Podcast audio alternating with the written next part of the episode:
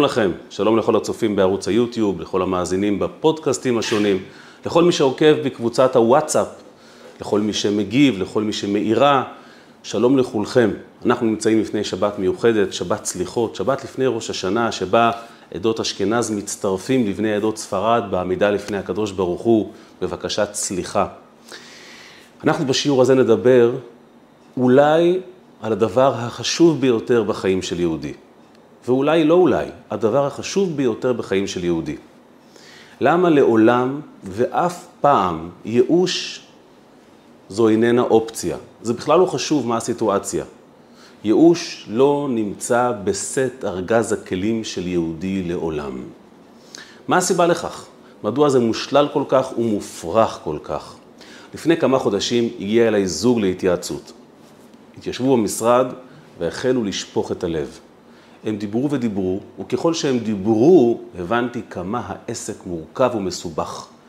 בכל הפרמטרים, בחיים האישיים שלהם, בחיים הזוגיים שלהם, באקלים שבו הם חיים, בתמיכה שהם מקבלים. וזה עוד לפני שיש להם ילדים, אז רק הדמיון, מה יקרה כשיכנסו למשוואה ילדים,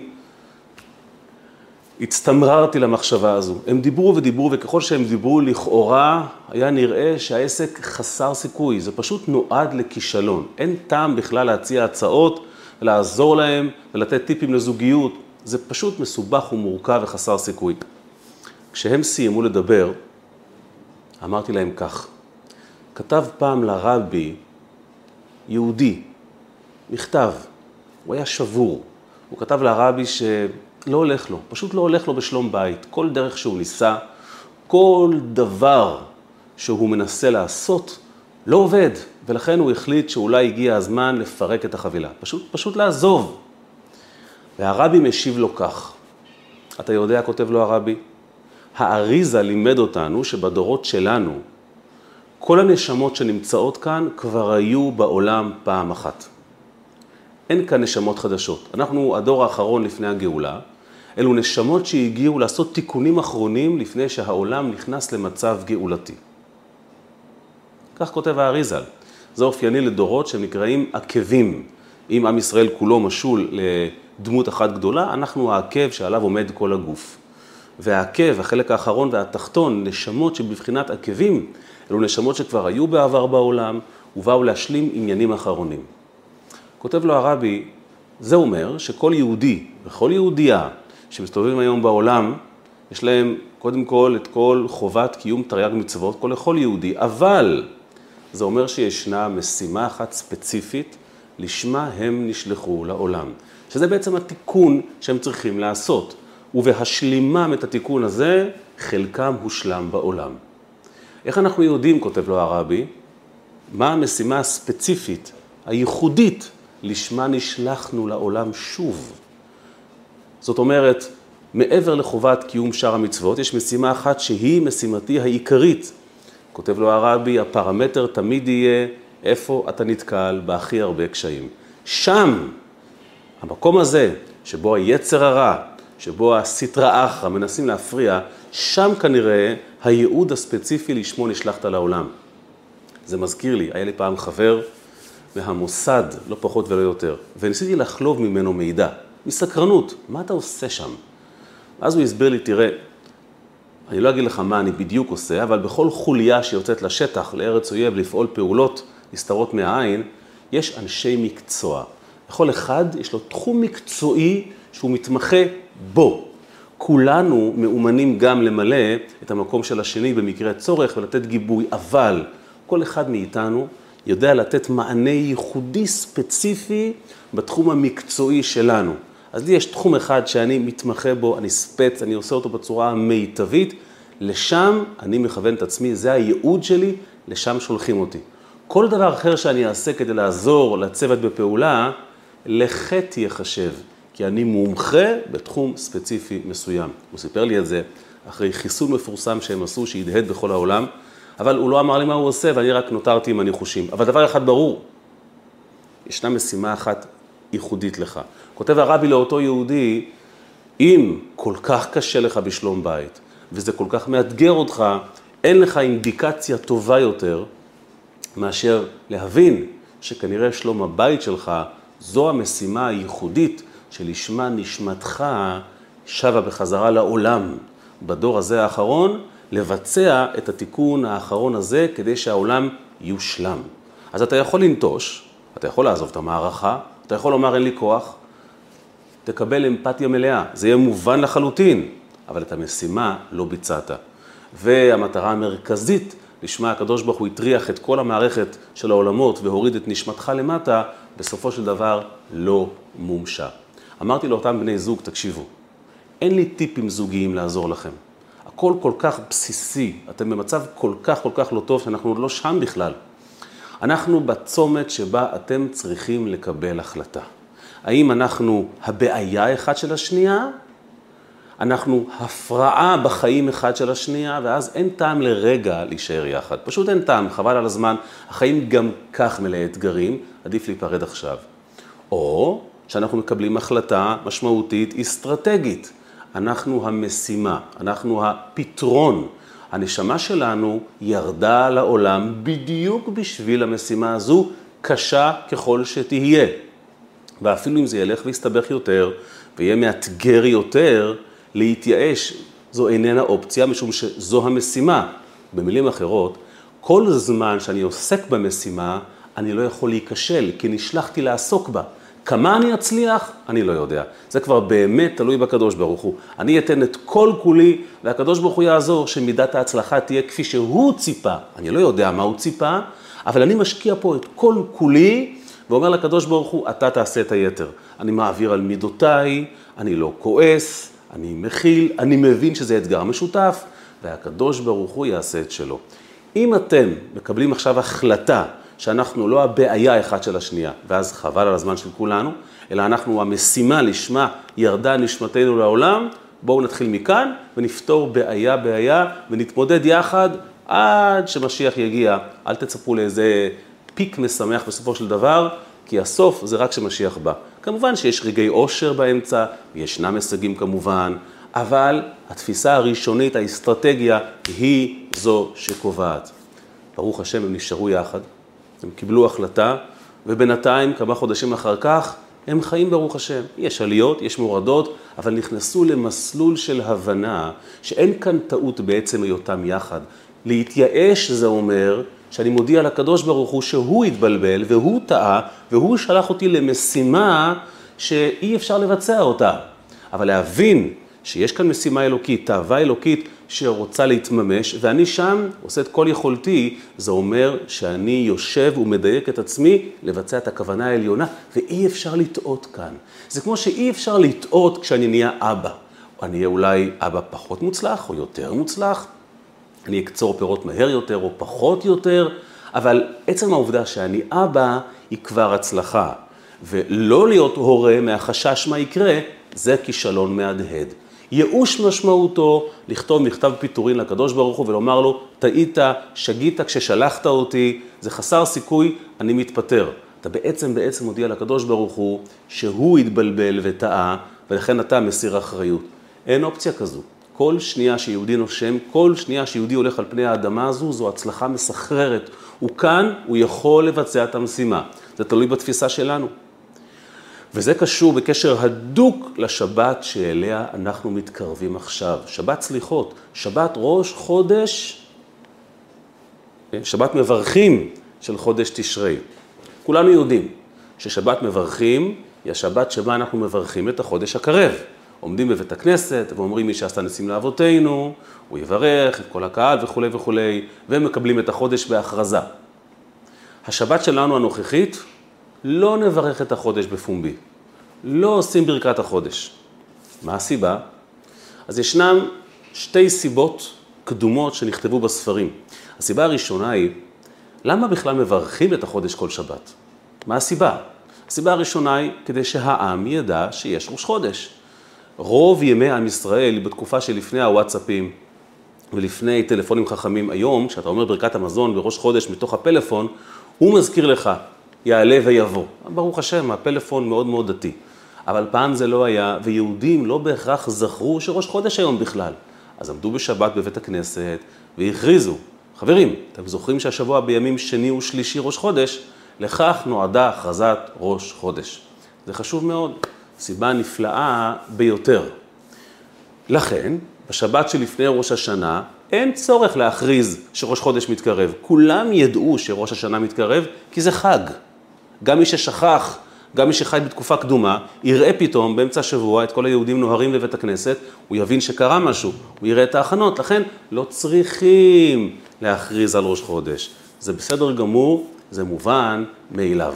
זה ההסבר הפשוט למה השבוע אנחנו לא נאמר את ברכת החודש.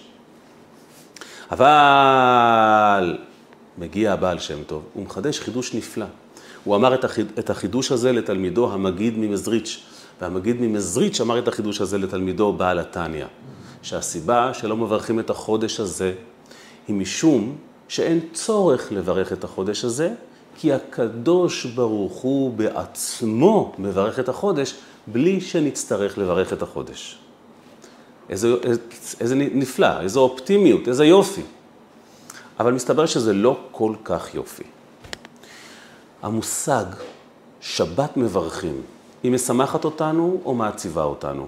אז רוב האנשים, המילים שבת מברכים, עושה להם טוב על הלב. אבל זה לא נכון, כי המונח, המושג שבת מברכים, הוא בעצם, בעצם במקורו מושג טרגי. ידעתם? שבת מברכים היא בעצם מושג איום ונורא. למה? כי הוא, הוא מושג שמסמל את הגלות, את הריחוק מהקדוש ברוך הוא. מה הסיבה לכך? מסביר הרבי מלובביץ' שהמונח שבת מברכים החל כפתרון בתוך ימי הגלות הקשים, כאשר הפסקנו לקדש את הלבנה על פי הראייה. אנחנו יודעים שעל פי התורה מצווה לקדש את החודש על פי ראייה. בית דין היו שומעים עדות משני עדים שצפו וראו את הלבנה נולדת מחדש, נולד חודש חדש, היו מקדשים את הלבנה על פי הראייה. כך נהגו כל ימי זמן בית המקדש, ממות משה רבינו ועד כל הימים. גם אחרי חורבן בית המקדש, המשיכו לשמור את המצווה היקרה הזו, הראשונה בכל מצוות התורה, לקדש את החודש, בראייה. אבל תקפו הצרות ורבו האיסורים, ובשנת 400 לערך, 400 לספירה, 399 לספירה, פחות או יותר, זה כבר היה בלתי אפשרי. הגויים סביבנו עשו הכל כדי שהדבר הזה לא יהיה אפשרי. הכבידו והפריעו והטעו, ואז בזמנו של הלל נשיאה קראו לו. מדובר על בערך 100 שנים לפני חתימת התלמוד, הפסיקו לקדש על פי הראייה, זה נהיה לא אמין, ואז תיקנו, הלל נשיאה תיקן את לוח השנה, שאנחנו לפיו חוזים בדיוק מתי יהיה מולד הלבנה לפי חשבון גאוני של חז"ל, עד סוף כל הדורות. ועד היום אנחנו משתמשים באותו לוח ובאותו חשבון, ויודעים לעשות חשבון מתי יחול ראש חודש וכל יתר המועדים. ואז, כשהפסיקו לקדש את הלבנה בראייה, החלו לברך את החודש. כי תחשבו על זה רגע, כל זמן שקידשו את החודש בראייה, אי אפשר לברך אותו, כי אתה לא יודע מתי יחול ראש חודש. אתה ממתין לזוג עדים שיבואו, יגידו ראינו שהלבנה התחדשה, הנה הגיע ראש חודש. כל עוד זה לא קרה, אתה לא יודע מתי יחול ראש חודש, אז אתה לא יכול להכריז בבית הכנסת, המולד יהיה ביום שני, אין לך מושג. אבל מיום שעברנו מראיית הלבנה לאפליקציה שנקראת לוח שנה, אנחנו יודעים מראש מתי יהיה ראש חודש, ולכן מברכים את החודש בבית הכנסת לפני ראש חודש.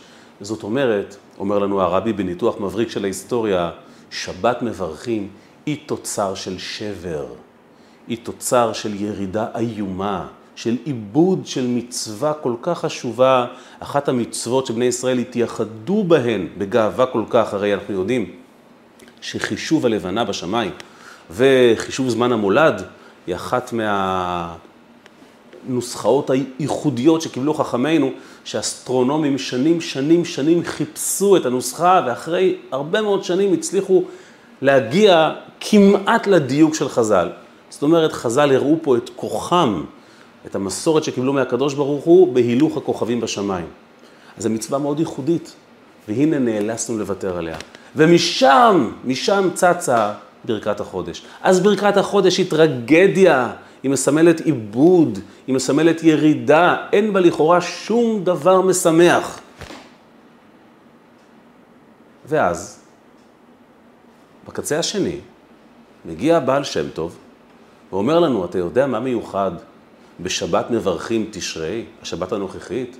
שהקדוש ברוך הוא בעצמו מברך את עם ישראל, עד כדי כך שלא אומרים ברכת החודש. מה זה אומר שהקדוש ברוך הוא בעצמו מברך? אומר הרבי מלובביץ', זה אומר שזוהי ברכה כל כך נעלית, כל כך מיוחדת, כל כך גדולה, שפה אנושי לא יכול לומר אותה, ולא רק פה אנושי של גבאי בית הכנסת. אפילו כהן לא יכול לומר את הברכה הזו, כשברכת כהנים היא הגדולה ביותר, גם את זה כהן לא יכול לומר, זה גדול עליו. יותר, סליחה, יותר מזה. זה כל כך נעלה וגבוה, שאפילו לשמוע את זה אי אפשר. אלוקים בעצמו מברך אותנו בשבת הנוכחית בברכה מיוחדת שאין כדוגמתה. אז איך זה יכול להיות? איך זה יכול להיות שאת הברכה הכי גדולה אי פעם, ברכה שבזכותה מתחילה שנה חדשה, איך יכול להיות שברכה כזו מגיעה לידי ביטוי עם מאורע טרגי כמו ברכת החודש? איך זה משתלב יחד? איך דבר קדוש ונעלה כל כך ואופטימי כל כך בא לידי ביטוי בטרגדיה? אומר הרבי מלובביץ', כאן בדיוק טמון המסר העמוק שהבעל שם טוב מנסה ללמד אותנו. כשאתה מנסה לחשוב ולתהות, איפה הקדוש ברוך הוא נמצא בשיא התוקף, בשיא העוצמה, בלי פילטרים, ברמה כזו שבן אדם לא יכול לדברר את הקדוש ברוך הוא, וברכתו של הבורא לא עוברת דרך הצמצום האנושי. אומר הרבי, תחפש את המקום הנמוך ביותר. תמיד זה כך. מדוע? כי עוצמתו של הבורא נמדדת, כמובן בידינו, דווקא ביכולת שלה לחדור את כל המחיצות, לפלח את כל המסכים ולהגיע לנקודה העמוקה ביותר. לולי הקדוש ברוך הוא בעצמו היה מברך אותנו, לולי הייתה זו ברכה שהיא למעלה מכל העולמות, הדבר הזה לא יכול היה לנחם אותנו על הטרגדיה של ברכת החודש, שאי אפשר לקדש את החודש בראייה. בא הקדוש ברוך הוא ואמר, אין פה טרגדיה, אין פה אסון. למה הפרצוף העצוב הזה? לולי ברכת החודש, לולי המצב של החורבן והגלות והקושי, לא הייתם מקבלים את ברכתי האישית לפני שנה חדשה לעולם.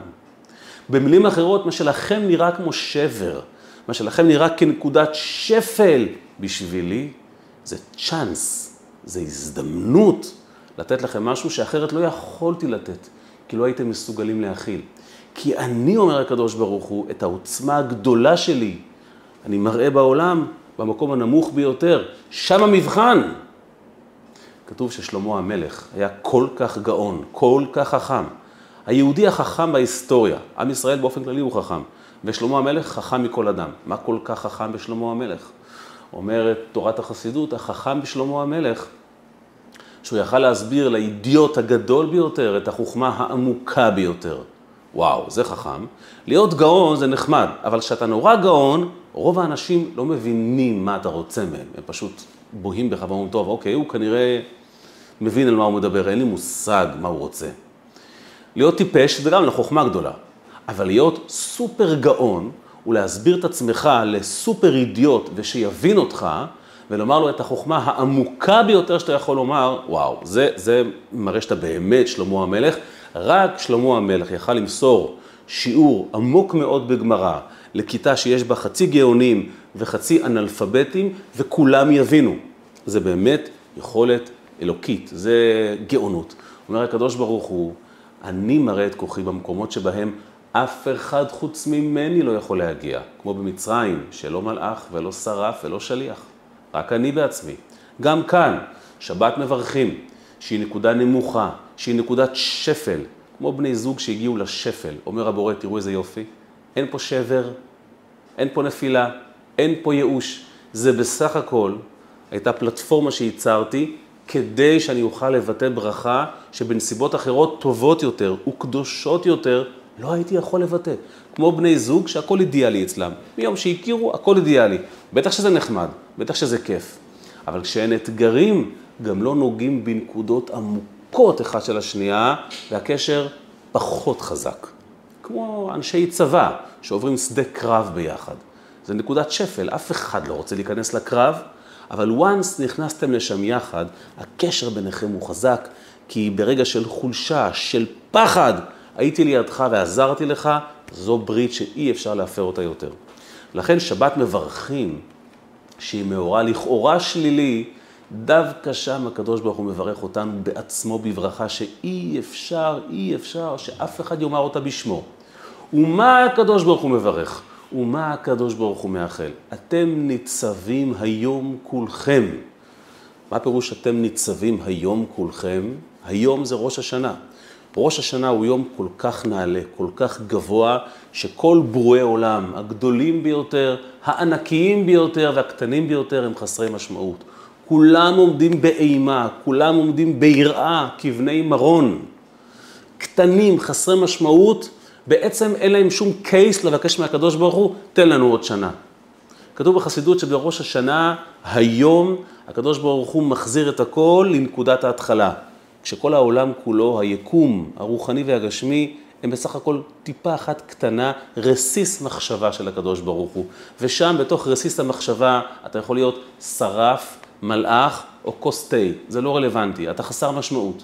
לכן כולם עומדים רועדים וחלים מפניך ביום הדין, ומתחננים לקדוש ברוך הוא בחסד חינם, שייתן להם עוד שנה. ורק יצור אחד, כל הקיבוץ הזה, לא עושה עליו רושם. גם שם, במרומי מחשבתו של הקדוש ברוך הוא, הוא ניצב איתן, זוהר וחזק. אתם ניצבים. מה זה ניצבים? כמו שכתוב אצל יוסף, והנה כמה אלומתי וגם ניצבה. כל האלומות של השבטים עמדו, אבל שלי קמה וגם ניצבה, בעילוי אחר עילוי, כמו אדם שעומד בתוקף, הוא לא סתם עומד, אפשר לעמוד, כמו הבדיחה המפורסמת, אשתי אמרה לי לעמוד כאן. אפשר לעמוד על שלך בכל מצב. אתם, בני ישראל, ניצבים היום, קמה וגם ניצבה, אפילו במצב שבו כל בני מרון רועדים וחלים מפניך. למה? כי אתם לא חלק מהבריאה, אתם חלק מהבורא. אתם חלק מהתהליך שהניע את העולם. בגללכם אמרתי הכל. את השם האמרת היום, אומר הפסוק. ועל זה מפרש בעל התניא, מה זה את השם האמרת היום? אתה גרמת לאלוקים לומר, יהי אור. אתה גרמת לאלוקים לומר, יהי רקיע. אתה זה שגרמת לו לומר, בראשית ברא אלוקים. הוא דיבר בגללך כי הוא רצה אותך, לא העולם מעניין אותו, אתה מעניין אותו, ולכן גם כשהכול חוזר חזרה לבראשית, רגע לפני שבאה שנה חדשה, אומר הבורא, מה אכפת לי מכל הבריאה, אבל יש מישהו אחד שחשוב לי, אתה. אתם ניצבים היום, גם היום, כשכולם רועדים אתם ניצבים. וזוהי ברכתו של הקדוש ברוך הוא לבני ישראל בשבת הקרובה. אתם ניצבים היום כולכם, ניצבים וקיימים ועומדים זכאים בדין. ודווקא ברגע טרגי כזה של שבת מברכים, שאיבדנו את מצוות קידוש החודש, דווקא שם זה בא לידי ביטוי, כמו בני זוג שהגיעו לכזה שפל, לכזה תסבוך, והם מבינים שאין כאן בעיה. במעמקי השפל, כמו בשדה קרב, מתגלה האמת של האדם, הפנימיות של האדם, ואז במאמץ משותף אנחנו כורכים יחד את הגורל שלנו זה בזו, ונהיים לאדם אחד דווקא שם. ושם מתחילה הצמיחה. כשאתה מתבטל, אתה נותן לקדוש ברוך הוא להתבטא. לכן שבת מברכים היא הקצה התחתון של הגלות, שבה הקדוש ברוך הוא מגלה את קצהו העליון, את הברכה האישית שלו, של הקדוש ברוך הוא, בלי פילטרים לחלוטין. מספרים שהרבי אמר פעם, והתבטא, כאשר אנשים ביקשו ברכה מהרבנית. קבוצת נשים הגישה לרבנית מכתב ביקשו שהיא תגיש את זה לרבי לברכה. אז הרבי אמר, למה הביאו את זה לי? גם היא יכולה לברך. ומספרים שהרבי התבטא ואמר, כשאני מברך, אז אני דורש מהיהודי שיעשה כלי. קח על עצמך איזה מצווה, איזו הנהגה טובה, ואז הברכה תחול. כשהיא מברכת, זה קורה מיד. כמו ברכת כהנים. אין פילטרים, לא צריכים לעשות שום כלי. קיבלת ברכה וזה פועל. בשבת מברכים זה עוד יותר מזה. אפילו שהכלי שבור, אפילו שהוא סדוק לכאורה, אין כאן בעיה. אתה תאחר אותו, אתה תחבר אותו, רק אתה מסוגל. אתה יודע למה? את יודעת למה? כי אתם ניצבים, אתם קיימים לעד, קיימים ועומדים. זוהי ברכתו של הקדוש ברוך הוא. ולכן יהודים יקרים, יהודיות יקרות, צופים, צופות, מאזינים, מאזינות, אנחנו חייבים לזכור את זה. בנקודת שפל שאני מקווה שלא נגיע אליה אף פעם. אז נגיד אתגר, גם כשהאתגר גדול מנשוא, בזוגיות שלנו, בפרנסה שלנו, בחינוך שלנו, בכל שלב ושלב אנחנו צריכים לזכור שייאוש הוא לעולם לא אופציה. כי ייאוש משמעותו לפטר את הקדוש ברוך הוא מהתפקיד ולומר לו, טעית, שגית, המשימה לא ראויה. הקדוש ברוך הוא לא טועה, אם הוא האמין בך, הוא יודע מה הוא עושה. נסיים בסיפור. כולנו מכירים ומוקירים את מפעל השליחות הענק שיצר הרבי מלובביץ', אחד הזוגות הראשונים שיצאו לשליחות אי שם בתחילת שנות ה-60, היו בני הזוג, הרב והרבנית גרליק, הרב גרשון מנדל וגרשון מנדל ורעייתו שיצאו למילאנו, שבאיטליה. זה היה חתיכת אתגר, זו הייתה משימה מטורפת. מילאנו הייתה אז עיר שוממה מיהדות, והניסיון להפיח ברוח חיים הייתה כמו באמת להנשים גופה. היה שלב מסוים שהם החליטו לפתוח בית ספר לבנות. ואז הרבנית גרליק החלה לעבור מבית לבית בקהילה ולבקש מאנשים שירשמו את הבת שלהם לבית הספר. בשלב מסוים היא כל כך הייתה שבורה מהתשובות של האנשים, שהיא התיישבה לכתוב לרבי מכתב.